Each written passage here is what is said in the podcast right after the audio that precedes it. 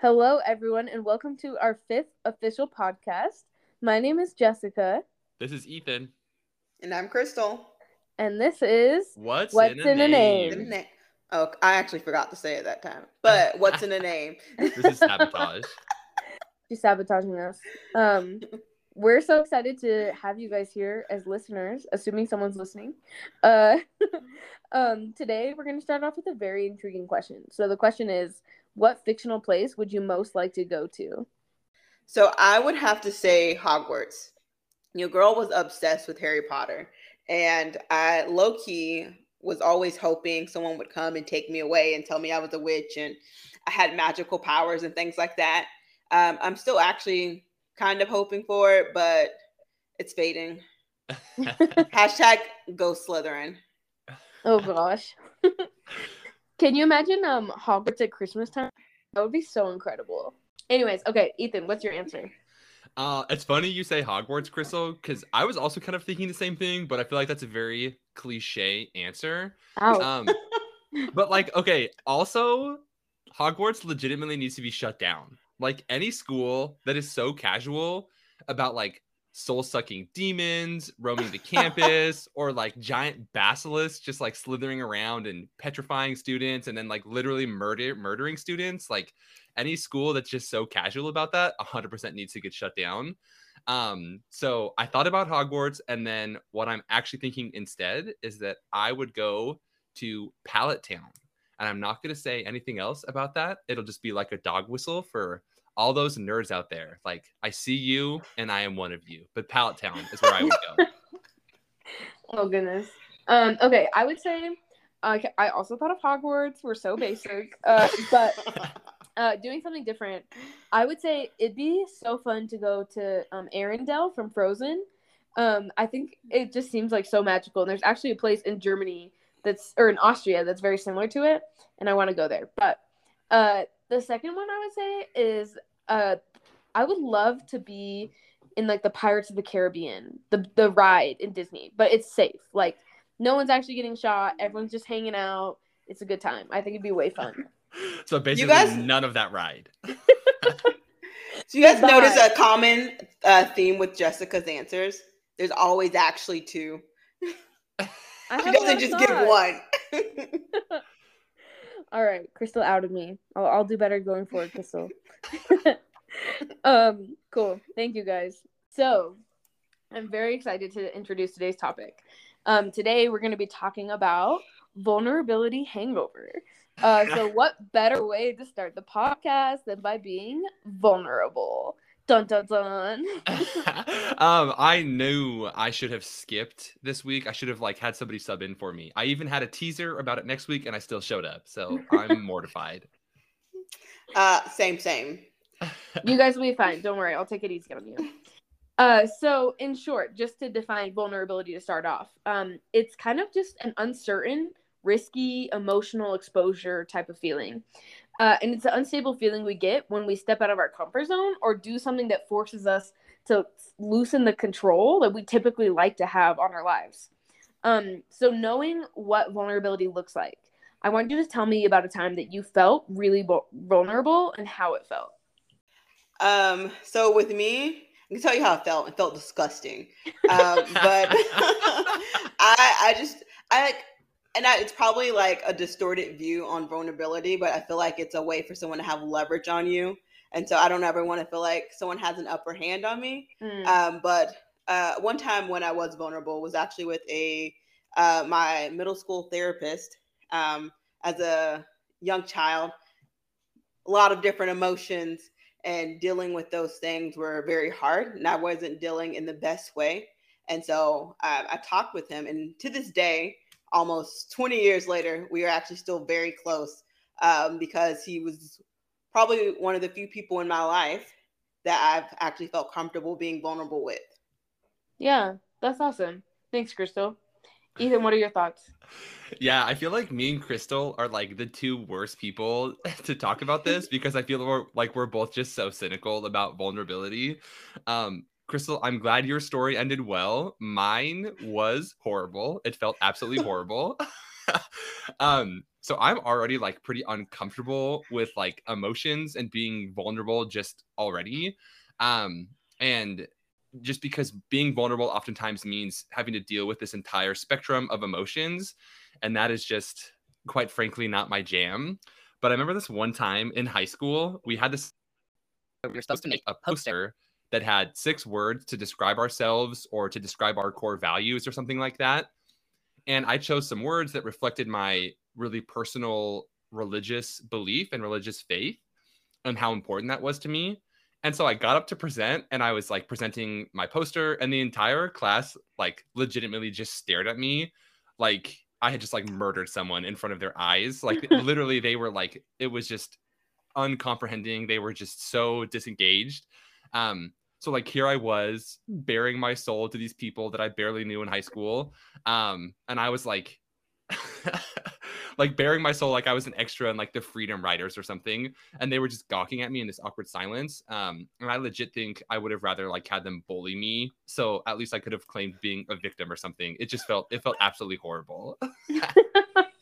That's terrible. Your story reminded me of one um, when I was younger. I thought I was an amazing piano player and um, my sister thought she was a really good singer which she might be but it wasn't at the level where like we should be publicly performing but um, my sister was going my other sister was going to have the baptism performed uh, and I was like, oh my gosh, I'm gonna play the piano for her baptism.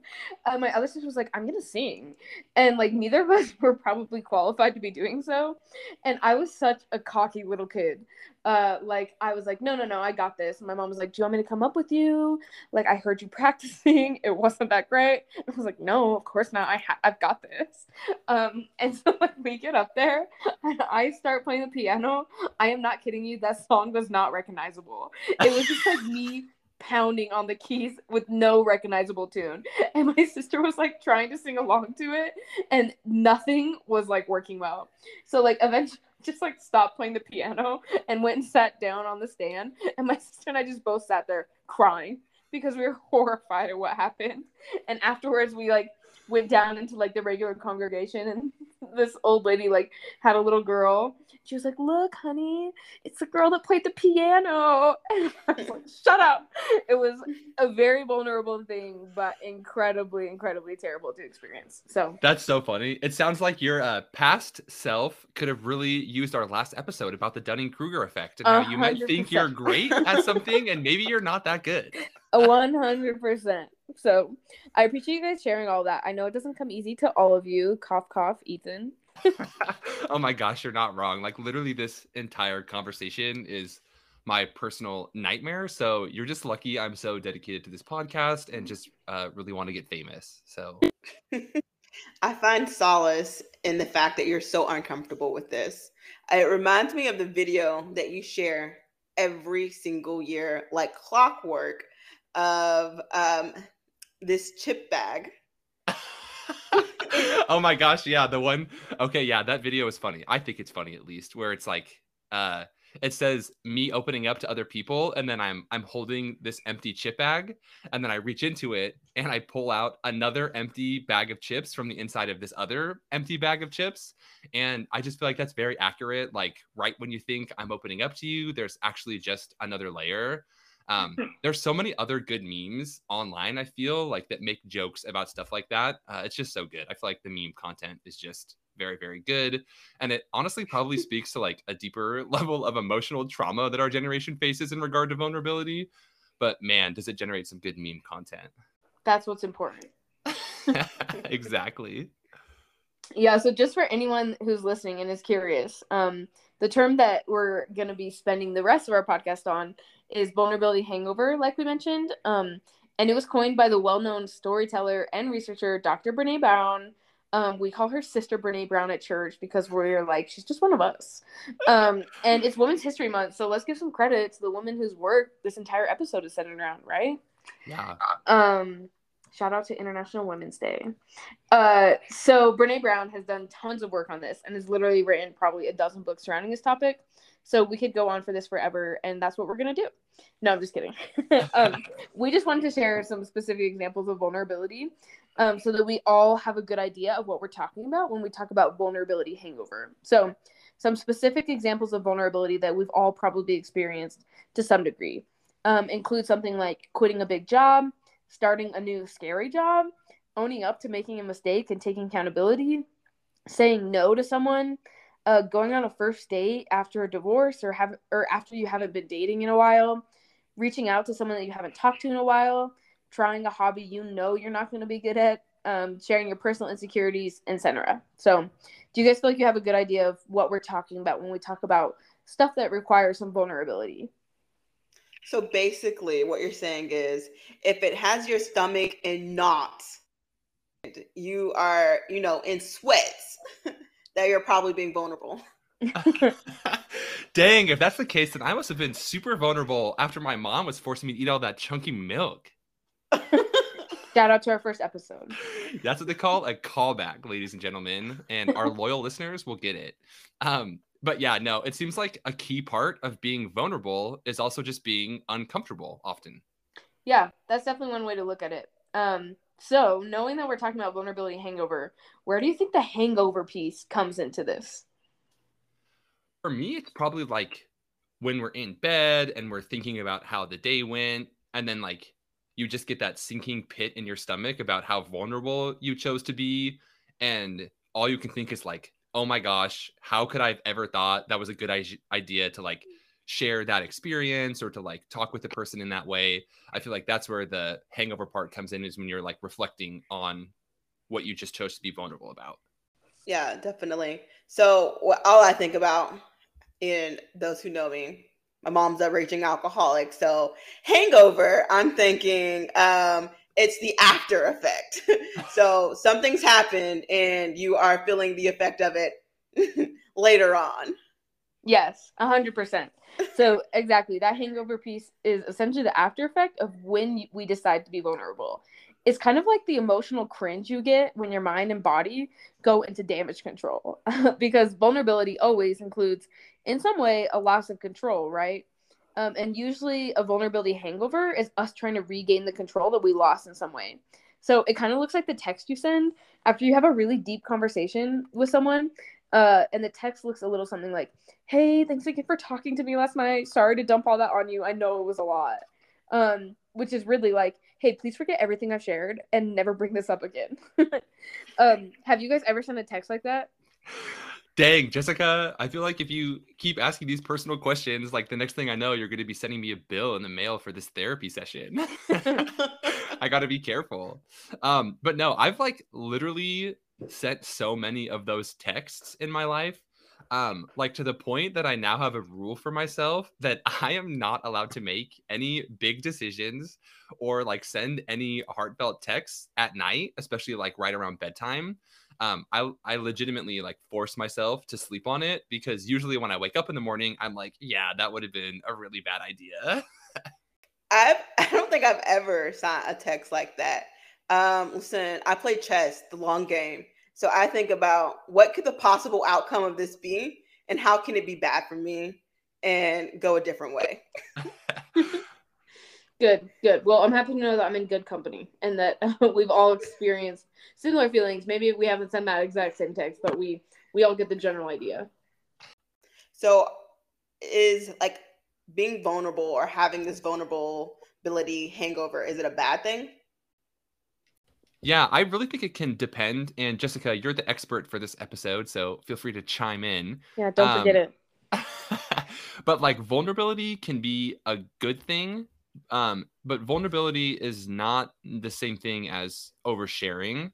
And I think one of the things that Brene Brown talks about often is that it's really important that you're sharing your story with people that have earned the right to hear your story. And I feel like for me, one way I know someone has earned that right to hear my story is is if we have a sense of trust between each other. I feel like in most cases, I don't go from like 0% vulnerable to 100% vulnerable with someone, but it's very incremental. And as they show me that they appreciate my vulnerability and know how to handle that vulnerability, uh, that trust builds. Okay, that makes sense. I guess you think I can think of it like casting your pearls before swine. Like you can't, you know, give that information or that those feelings and thoughts to just anybody. Yeah. So wise. I think that's exactly right, Crystal. So, I mean, vulnerability hang- vulnerability hangovers are probably ultimately a good thing, uh, but it can be exhausting. So, we don't necessarily want to not have vulnerability hangovers, but I do think it would be helpful to offer some tips to recover from them so that they don't feel as painful, I guess, as they do when we originally start. So, what are some ways that you guys think that we could kind of help others to recover from vulnerability hangovers? Not avoid, but just recover when we do have it.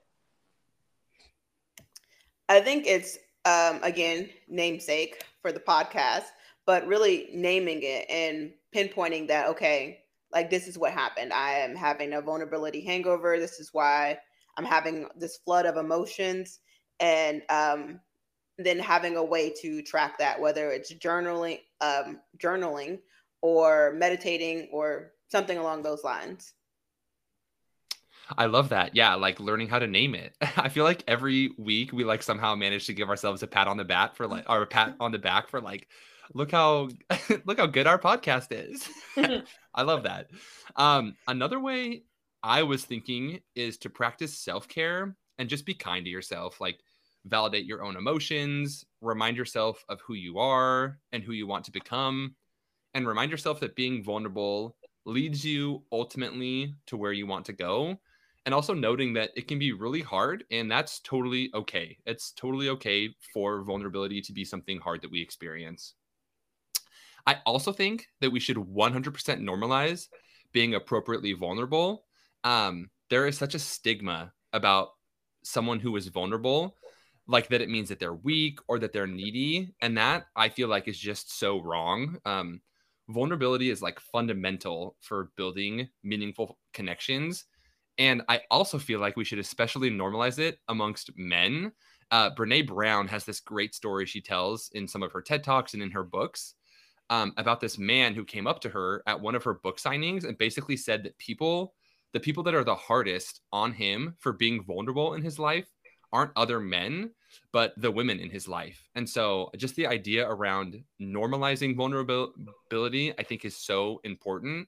Um, have you guys ever seen the movie Billy Madison with Adam Sandler? Yes. Mm, I might have seen parts, but remind me. Uh, so, okay, this is like a totally a random tangent, but I don't think I've actually ever seen the movie all the way through. But there's this great scene that I want everyone who is listening to this podcast to remember when they think about how important it is to normalize vulnerability. So in the scene, Billy, who is Adam Sandler's character, he's on this field trip with a bunch of other young school kids. And right before they get back on the bus, uh, one of the kids pees his pants, and the kid tells Billy about it. And this kid is obviously super embarrassed, and you can tell, like, totally ashamed that he peed his pants. Um, so, in order to help that kid avoid embarrassment or maybe even getting bullied by the other kids, Sandler splashes water onto his own pants. And then, when one of the other students points out to everyone that Sandler peed his pants, uh, Sandler's character talks about how it's cool to pee your pants and that everyone his age does it and, and yada, yada, yada. And so, not only does this kid not get embarrassed because of his own accident, but all the other kids end up peeing their pants before they get back on the bus. So, for everyone listening, every time you choose to be vulnerable, just remember it's like peeing your pants and that it's super cool. And perhaps even more important, um, when you have someone else in your life who chooses to be vulnerable with you, um, let them know that it's cool. Like, congratulate them for peeing their pants, and then maybe you can pee your pants as well in a sign of solitude. I just, I think that's uh, important to normalize it. That's a great example. Thank you for sharing that, Ethan. yes. I bet you didn't think that we'd be talking so much about urine on this podcast, but here we are. I'm lost. I'm just at a loss for words. But uh, do you guys think uh, being vulnerable is worth it? Yeah, I mean, I think it's risky. I ultimately think so. I think a lot of us fail to recognize that like vulnerability is also the place where emotions and experiences that we kind of crave as human beings starts. So it's the birthplace of love, belonging, joy, courage, empathy, all those emotions that we kind of seek after. Um, and as uncomfortable as it usually is, I feel like vulnerability is ultimately what fosters connections with the other people around us. So it definitely can give you a morning after headache, but I think its long term effects will really help us to grow and develop the relationship that we're looking for with ourselves and others. So those are just my thoughts though. But um okay, so to finish off the podcast, I want to ask, what's your one sentence takeaway? Yeah, I mean, like I said, this was very uncomfortable. Just like the idea of vulnerability is one that's hard for me. Um, but I want to follow Brene Brown's advice and just ask myself whether or not the people I'm sharing with have earned the right to hear my story. And that goes both ways, right? I feel like sometimes I default to not sharing with anyone, but like if someone really has earned a right to hear my story, I want to be honest with that and, and be vulnerable with them. Yeah, that's awesome. Um, I feel like for me, Crystal, don't worry, this is just gonna be one, not two. Um, I want to help promote vulnerability by making others feel like they have a safe space to be vulnerable and thanking them when they do. And in that, like I'm letting them know that I appreciate it and I honor it. And um, yeah, that's my one sentence takeaway. so following suit with what Jessica normally does, I have two. so um, my first, I would say, is telling myself that it's okay to be vulnerable. Um, because, like I said, I have like this distorted view of vulnerability of like it being a way for someone to have an upper hand on me or I mean, in, in all honesty, like Ethan said, like it's not the right view, but some people will view it as weakness. And that's kind of how my view of it is. So, one, telling myself that it's okay. And also making sure that other people know that it's okay for them to be vulnerable.